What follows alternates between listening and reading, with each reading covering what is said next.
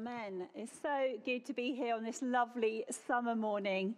When I was 10, I had a watershed moment.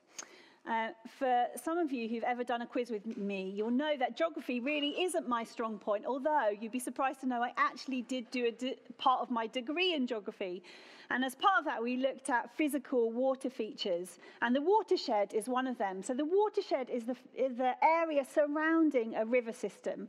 So either it is where a whole load of little rivers come out into one big river and out into the sea, or it's where one river comes, separates into two because of a geographical feature, maybe a hill or a mountain, and so it's forced to separate. Now, when I was 10, I had a moment like that. I had a moment where I had a decision to make.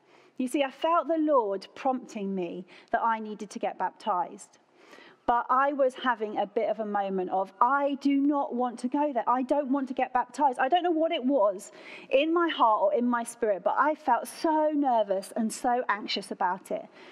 And so anytime anybody mentioned baptism, I'd either walk into the other room, I would change the subject, or I would subconsciously put my fingers in my ears, la, la, la, la, la, I don't hear what you're saying, because I really didn't want to do it. And it was about that time that we went to Spring Harvest. And Spring Harvest is a little bit like a week-long holiday Sunday service for people, or whole families. So there'd be stuff on for the adults, there'd be stuff on for the children. And we would go along to this as children, and our parents would go off. And during that time, we had a moment where we learned a memory verse. And that memory verse was Acts chapter 2, verse 39. And we learned this song for this memory verse. And basically it was saying that the promise of the Holy Spirit is for you and your children and for all who are far off. So it wasn't just for the adults, it was for the children as well. And I'd obviously gone home and I'd looked up this passage in my Bible, and that's a passage that we're going to look at today.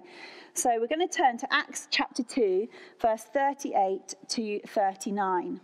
And it says this. This is basically the bit just after the Holy Spirit had come on the people of God, and during that moment, they had started speaking in all sorts of different languages, and then Peter explained to the crowd what was happening, and he shared the gospel.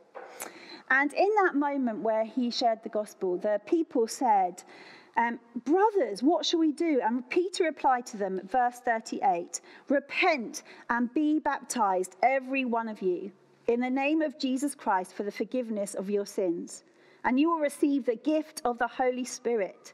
The promise is for you and your children and for all who are far off, for all whom the Lord your God will call. And in that moment, I realized this baptism thing isn't just for adults. It's not just for my parents. It's not just for the adults in my church, but it was for me too. And in that moment, I realized that I needed to be obedient and I needed to get baptized. We're going through a sermon series at the minute to do with growing up. And today we're looking at baptism. And for me, baptism was a really clear growing up moment. And maybe you're listening to my story and you're thinking, Jude, that's all very well, but I'm listening to church for the very first time. I have no idea, one, what baptism is. Or maybe you've been to a baptism service and you know what it is, but you thought, I have no idea what on earth they're doing or why they're doing what they're doing. Or maybe you know what it's all about, you've seen it happen, so you know what it is, but you're thinking, why me? And this morning we're going to try and cover all of those things. So, what is baptism? We're going to look at it in two parts.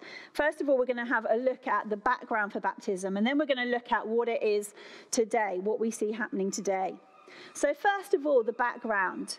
We see lots of ancient cultures had ritual cleansing, from whether it was the bridegroom that would wash himself before he got married, or whether it was before they ate certain kinds of foods, they would wash their hands to make sure they were ritually clean. But Christian baptism has its root back in Old Testament law. And in Exodus 29, verse 4, we see Aaron and his sons who are just about to enter the newly constructed tabernacle. And before they go into the presence of God, they have to totally wash themselves and get themselves clean. Or what about in Leviticus 14, verse 8? in that moment, a whole load of people are healed from terrible skin diseases. And they're told to go and wash themselves. In fact, they had to shave off their hair and eyebrows too, but we won't go into all of that. But they had to make sure that they were totally clean before they could come back.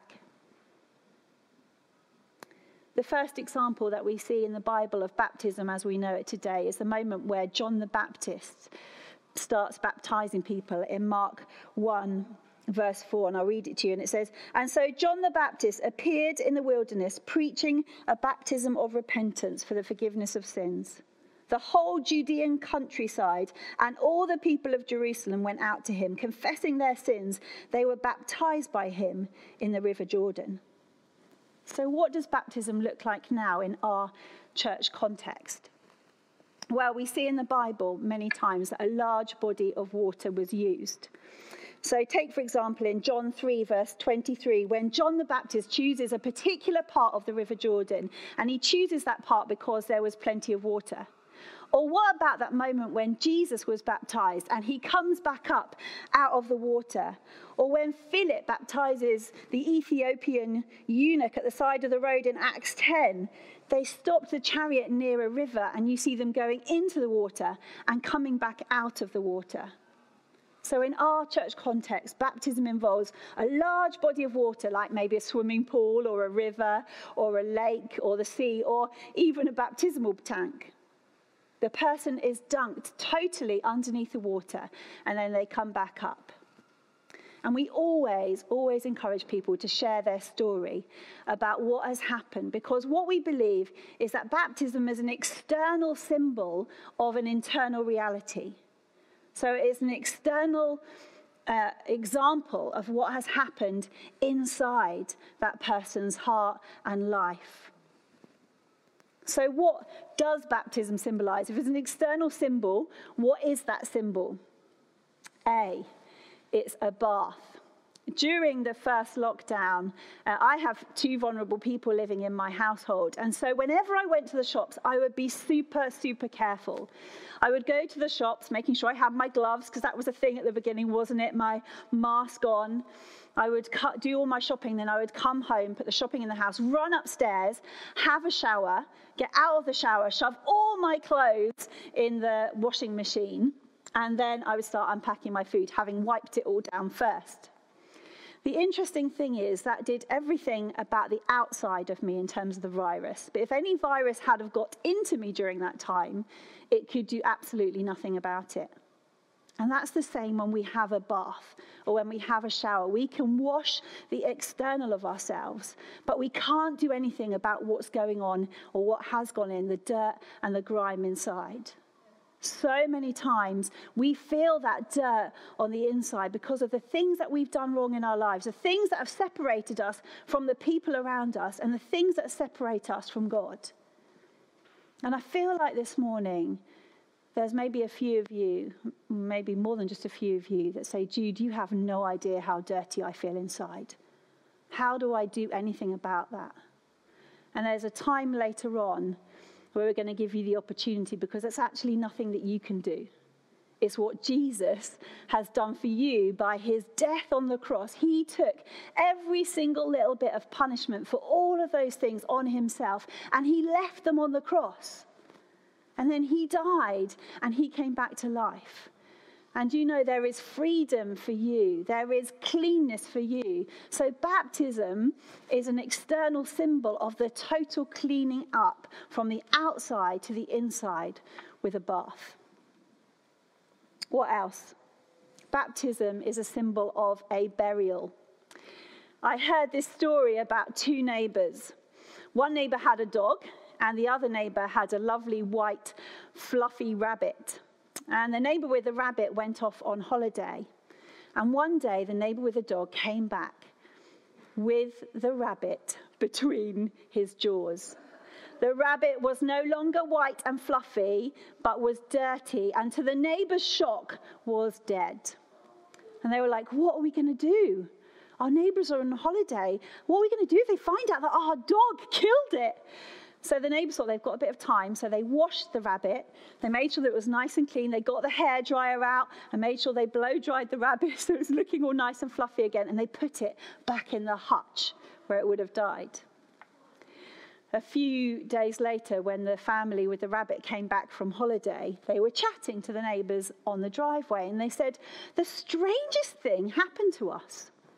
Before we went on holiday, our rabbit died, and we buried it in the garden. And when we came back from holiday, the rabbit was all clean and sitting back in its hutch."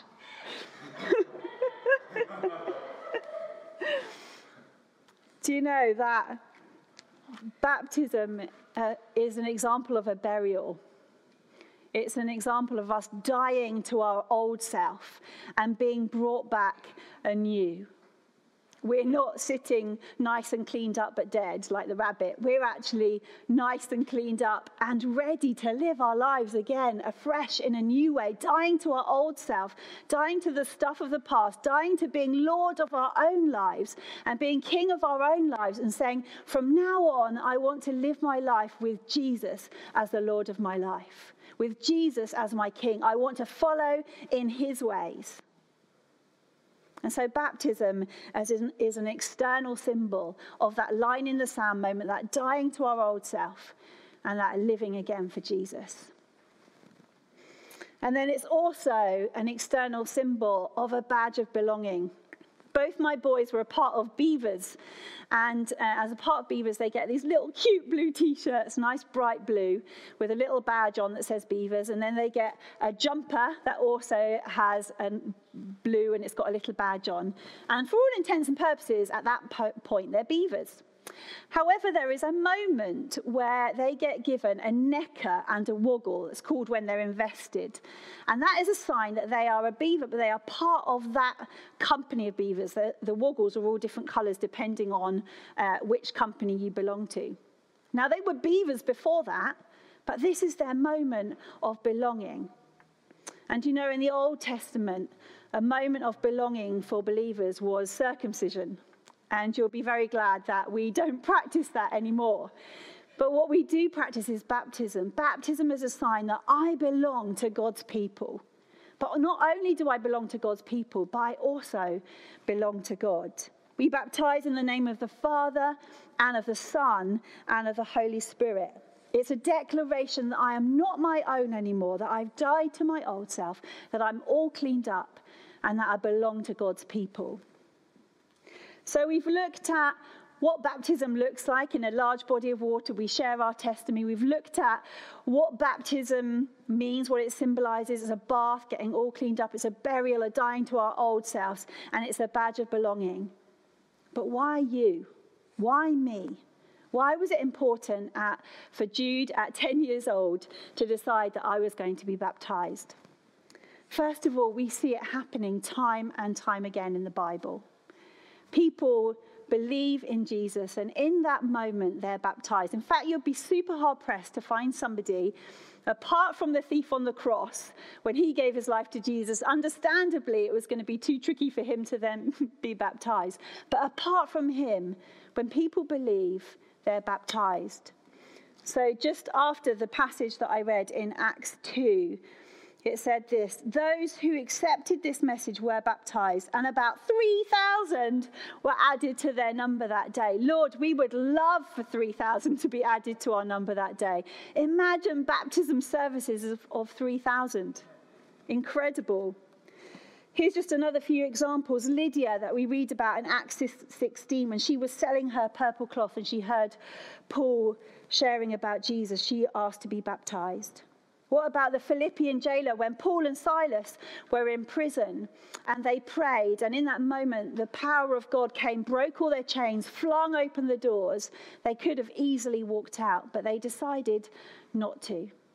They decided that they were going to wait there, and as the jailer woke up, he was very distressed at the thought that all of his prisoners may have been free. And when he realized that they weren't, he said, "What must I do to be saved?" And he was baptized that day too. Or what about Crispus, the synagogue leader, in 1 Corinthians 1 verse 14, or Simon the sorcerer in Acts 8? We could go on and on. So why do we get baptized? Because we see it happening in the Bible. And what we see happening in the Bible is what we base our lives on as Christians. And so that's the first reason you need to be baptized. The second is that Jesus commanded it. A few weeks ago, I talked about what it looks like to share Jesus, to make disciples as we go. But the bit that I didn't really concentrate on was a bit in verse 19 that says, therefore, as you go, make disciples. But it says, baptizing them in the name of the Father and of the Son and of the Holy Spirit. So Jesus commanded it. But that's why Peter can say when the people ask in Acts 2, when they say, what must we do to be saved? He says, believe and be baptized. Because he's just been told by Jesus, go and make disciples, baptizing them in the name of the Father, the Son, and the Holy Spirit. For me, that moment at 10 was actually a matter of obedience. I had a moment where I could choose to be obedient to what I felt God was saying to me, or I could ignore it. I could metaphorically put my fingers in my ears and I could ignore what he was saying to me. I wonder whether there's some of you, it might not be to do with baptism, it might be to do with something entirely different, that you know that God is speaking to you about something. And actually today is a watershed moment for you where you can decide which way you're going to go. But you've metaphorically got your fingers in your ears. You're saying, la, la, la, I don't want to do what you're saying, Lord. I want to encourage you today to take that step. So why? Because we see it happening in the Bible. Also because Jesus commanded it. But then finally, because it's a really powerful witness. So many times there have been moments where there's been a baptism service and I have sat in floods of tears. Just hearing the transforming work that Jesus has done in somebody's life. But not only that, but many people have become Christians in that moment. Take Brian Doherty, for example. Him and Tammy are the site pastors for Ellen. And when their son was being baptized, he experienced the power and the presence of God, so much so that he could not ignore him anymore. And he gave his life to Jesus there and then. Church, this is a really exciting opportunity to invite your world. I guarantee that people who don't know about Jesus will come along to hear your story. So I want to encourage you. I want to implore you. If you haven't been baptized and you feel the Lord asking you to, do it and invite everybody along. Let's not put it off. There are a whole load of questions that come up often when we talk about baptism. And I thought I'd just address a few of those. Maybe you're thinking, I was baptized as a baby, does that count? Do you know, I know lots of people who've been baptized as babies in the Church of Scotland or the Episcopal Church or the Anglican Church, and then they've been confirmed as believers later on. And with all sincerity in their spirit, they believe that they have followed what Scripture has told them to do. And then in total contrast, my mum was christened as a baby. But when she grew up, when she trusted in Jesus for herself, she had read Scripture and felt like, no, I know that I need to be baptized. And so what we would say as a church is that we believe the Bible teaches that baptism is for people who have decided to follow Jesus by dunking their whole body. But at the end of the day, it's between you and the Lord. It's your conscience. Whatever the Lord is saying to you. So I want to encourage you just to open your heart up to whatever the Lord might be saying to you this morning. Another question people ask is it too late? Actually, I became a Christian 30 years ago and I've never been baptized. Is it too late for me to be baptized now? Do you know, as soon as a body is buried, the best thing to do is to bury it. But there are moments, there are times, maybe in war, where bodies are left unburied for a while. But if you come across a body that has died, the best thing to do is to bury it. So what we want to say to you is, it's not too late. Actually, when I was 10, I had been a forever friend of Jesus for a number of years before then. It's not too late. And then thirdly, people say, you know, you're used to speaking in public. You're used to all of that. But I'm not sure I really want to share my story in front of a whole load of people. Do I have to? The answer is yes, you do.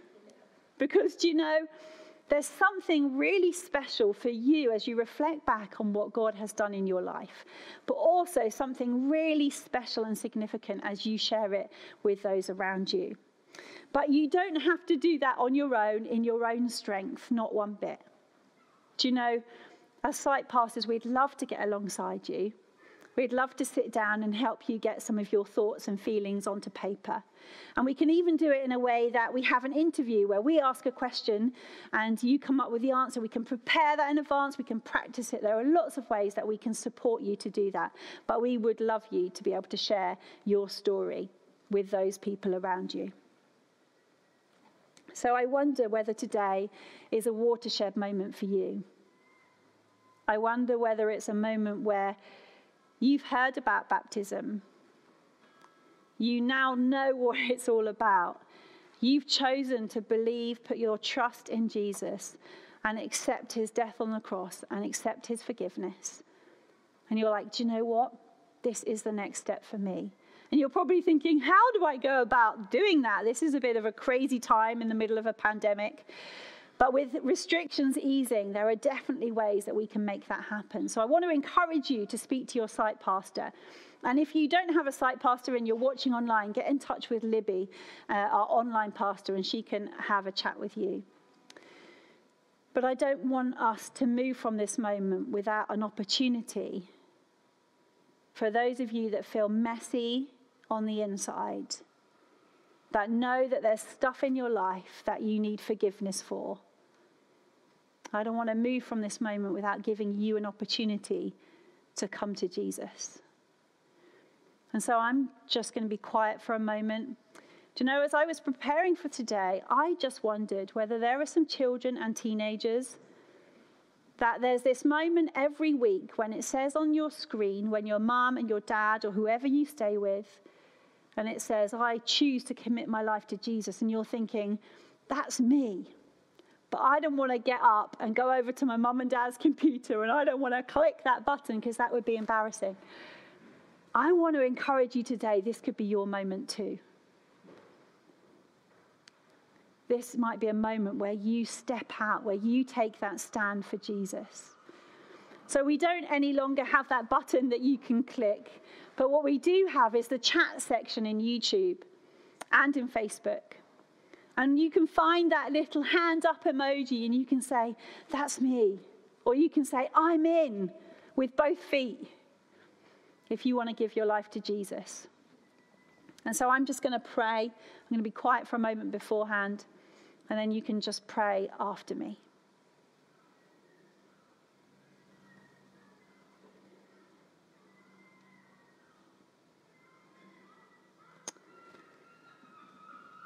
Father God, I thank you that you love me so much. I thank you that you love me so much that you sent your son Jesus to die on the cross for every single thing that I have ever done wrong. I'm sorry for all of those things, and I bring them to the cross now. I bring them to you, Jesus, and I say, please forgive me. Today, I choose to follow you. I choose that watershed defining moment of taking a path that says goodbye to my old life and says hello to a life with Jesus, a life with you. Would you come into my heart? Would you be the leader and the king of my life? I surrender to you today, Jesus.